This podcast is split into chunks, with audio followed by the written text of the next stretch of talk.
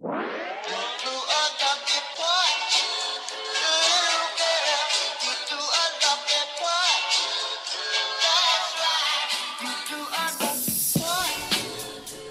to Reliability Leader, a podcast about how leaders make organizations that create reliable technology.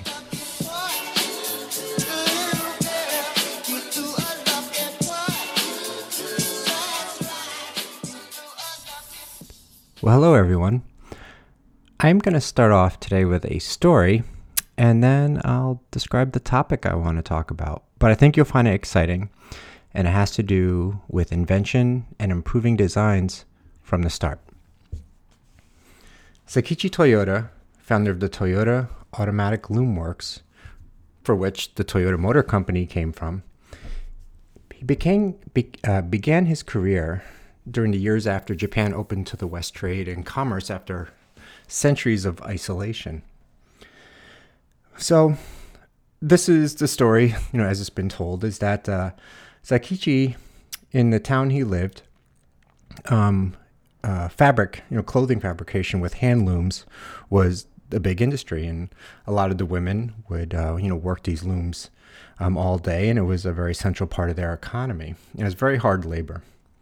So Toyota observed that there was this heartbreaking part of making fabric, and this was the predicament. If one of those hundreds of threads on the loom snapped, the operator would continue and totally unaware that this had occurred. And what would happen is they'd be creating material that looked defective because that defect would continue to propagate throughout the whole thing and it couldn't be used for clothing. Maybe there'd be some other use for it, like for mopping things up, but um, they would have to start all over again. And this one defect um, would cause this when it, you know, there's potential for it to be addressed if they were at least aware of it. so to solve this, he committed himself to inventing a loom that would automatically stop as soon as a single strand broke. so he gave that idea a name, Jidoka, which was, if you translate into English, would be automation, meaning kind of more of like self-regulation. So the loom was a success, and the Jidoka concept was so compelling um, that this was something that could be, of course, applied, you know, anywhere. This idea of self-regulation everywhere possible to monitor defect and stop it from propagating. Um, the idea being, let's not produce scrap. So he sold the rights to this patent to the British textile industry, and with the revenue, he started the automotive company of Toyota. So uh, this, you know, continued and um, ultimately became the continuous improvement process today that we use, Kaizen, which we're all familiar with. So it not only was the birth of this different way of doing um, manufacturing, um, it sustained as a core element of their business. So what I was interested in talking about today was invention and creation and discovery. And so often we think about it as something where we invent something and it, you know, that base concept has to turn into a product. But what about trying to incorporate methodologies of invention for the purpose of improving what we have now? And I think there's a couple, couple simple practices, you know, that can be done, or even just bringing up the idea, you know, and sharing and looking at historical examples of this with the team and seeing uh, what others come up with. But there's a few other examples that I think are, are definitely worth noting. Um, one is the Gore Company that makes, you know, Gore-Tex, which that material has found its way into just about every single industry, everything from guitar strings to dental floss to infinite amount of medical products, and then of course the fabrics and how they can be used. And the fabrics themselves aren't just for jackets. I mean, those fabrics get used in medical procedures and, you know, patching organs and skin. So, one of the core principles for Gore, and the reason why they're able to innovate at such a rapid pace, is they actually mandate that the technology teams have 10% of their schedule each week free to just free play, invent, sandbox. And, you know, this is enforced as a actual requirement, right? Because otherwise that easily gets pushed aside by work pressures. So it isn't just some empty promise of, you know, we want you to be creative and free flowing and, you know, but nothing backs it up. Um, there is really a sense of disappointment if you don't take this opportunity to do this. So, what if you found ways in your organization to do this? it might be hard at first to, you know, justify because it obviously is a great cost. It's to some degree short term in a very short sighted way, a 10% loss of labor. So I would suggest if you're interested in pursuing, you know, trying to incorporate more invention for incremental technology improvement, that you uh, try and find a way to show value in it on a very small scale. So maybe take one specific project and mandate time in design reviews where people share things just, they've just randomly thought about in their 10% you know free time and so it's a team of five people you know and as long as you probably get two levels of management up approving this it would be hard to stop it before you are able to show value and from a reliability perspective this practice actually has great value as well. From reliability one of the hardest arguments we have or cases to make is the idea of doing more work up front in preparation and uh, to you know begin to look at the full begin to look for issue early on to solve as opposed to quickly designing something and then using test and analysis later to get rid of the problems more of the kaizen principle of let's identify things early on and you know regulate and you know use closed loop feedback early on to make sure we aren't designing in defects.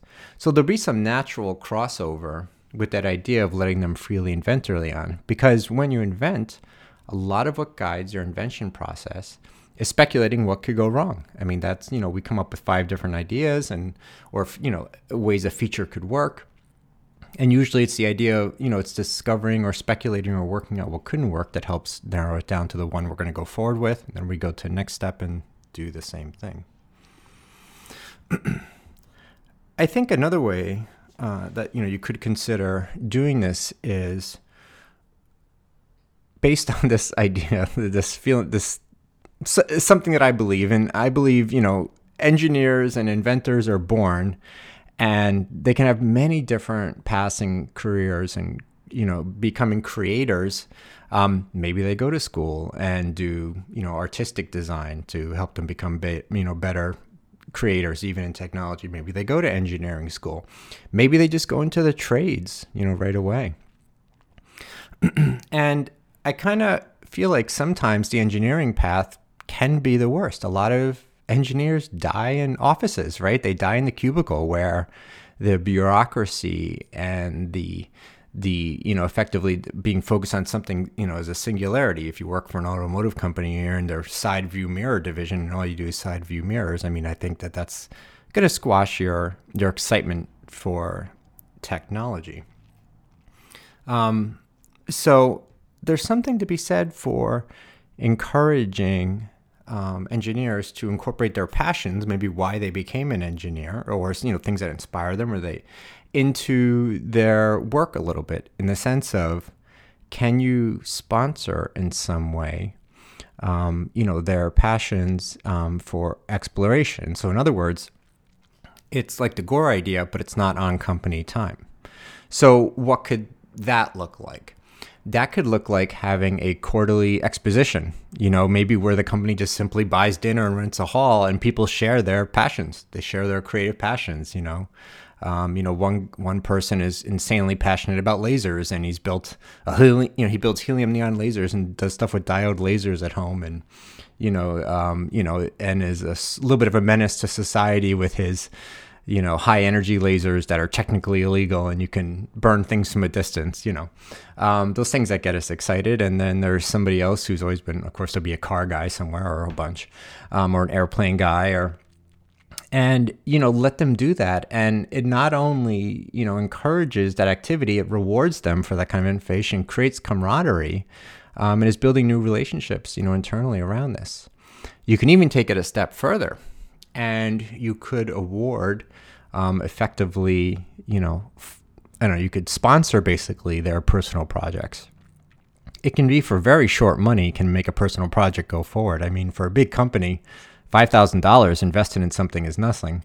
You know, as far as the type of budgets you normally work with, five thousand dollars is somebody working in their garage on their passion project where they're pulling together spare parts out of junkyards and just looking for raw materials and you know things like that can be the difference between tr- really discovering and fulfilling this you know this thing you want to pursue and seeing it you know uh, be something that works and ending up giving up because it's too frustrating to continually try to get resources and you're negotiating within the house with the family regarding you know finances. Sometimes something as simple as that um, you know could also you know bring about the you know this creativity and this discovery. So you know what's the payback the payback could be that you know when engineers are looking at technology problems also at work you know they're constantly thinking about them and there's a good chance that some of the projects they do may choose to incorporate it because there is a motivation and a reward with the fact of bringing that innovation to work and showing it and doing it within something that the other people care about. You know, that's a big audience. Um, so it very well could, you know, cross over where somebody makes a closed loop control system to control some robot they want at home. And there is a mechanism to be c- controlled at work, and they might bring an interesting idea in from from that, you know, discovery. So then there are also, you know, the more um, real program initiative paths you could do. Um, one is simply pulling apart technology. And, you know, of course, there's the idea of benchmarking and pulling apart the technology that your competitors are using and using to compete with you and trying to understand that. Um, of course, from a business standpoint, there's nothing better than what I call the side swipe, and the side swipe is what I always try to make sure my customers don't experience. and the side swipe is when you know a company spends a tremendous amount of money and time developing a new product and they are very concerned about time to market and they push push push and you know don't take caution with indicators that are showing that there could be risk here failure you know failure modes there.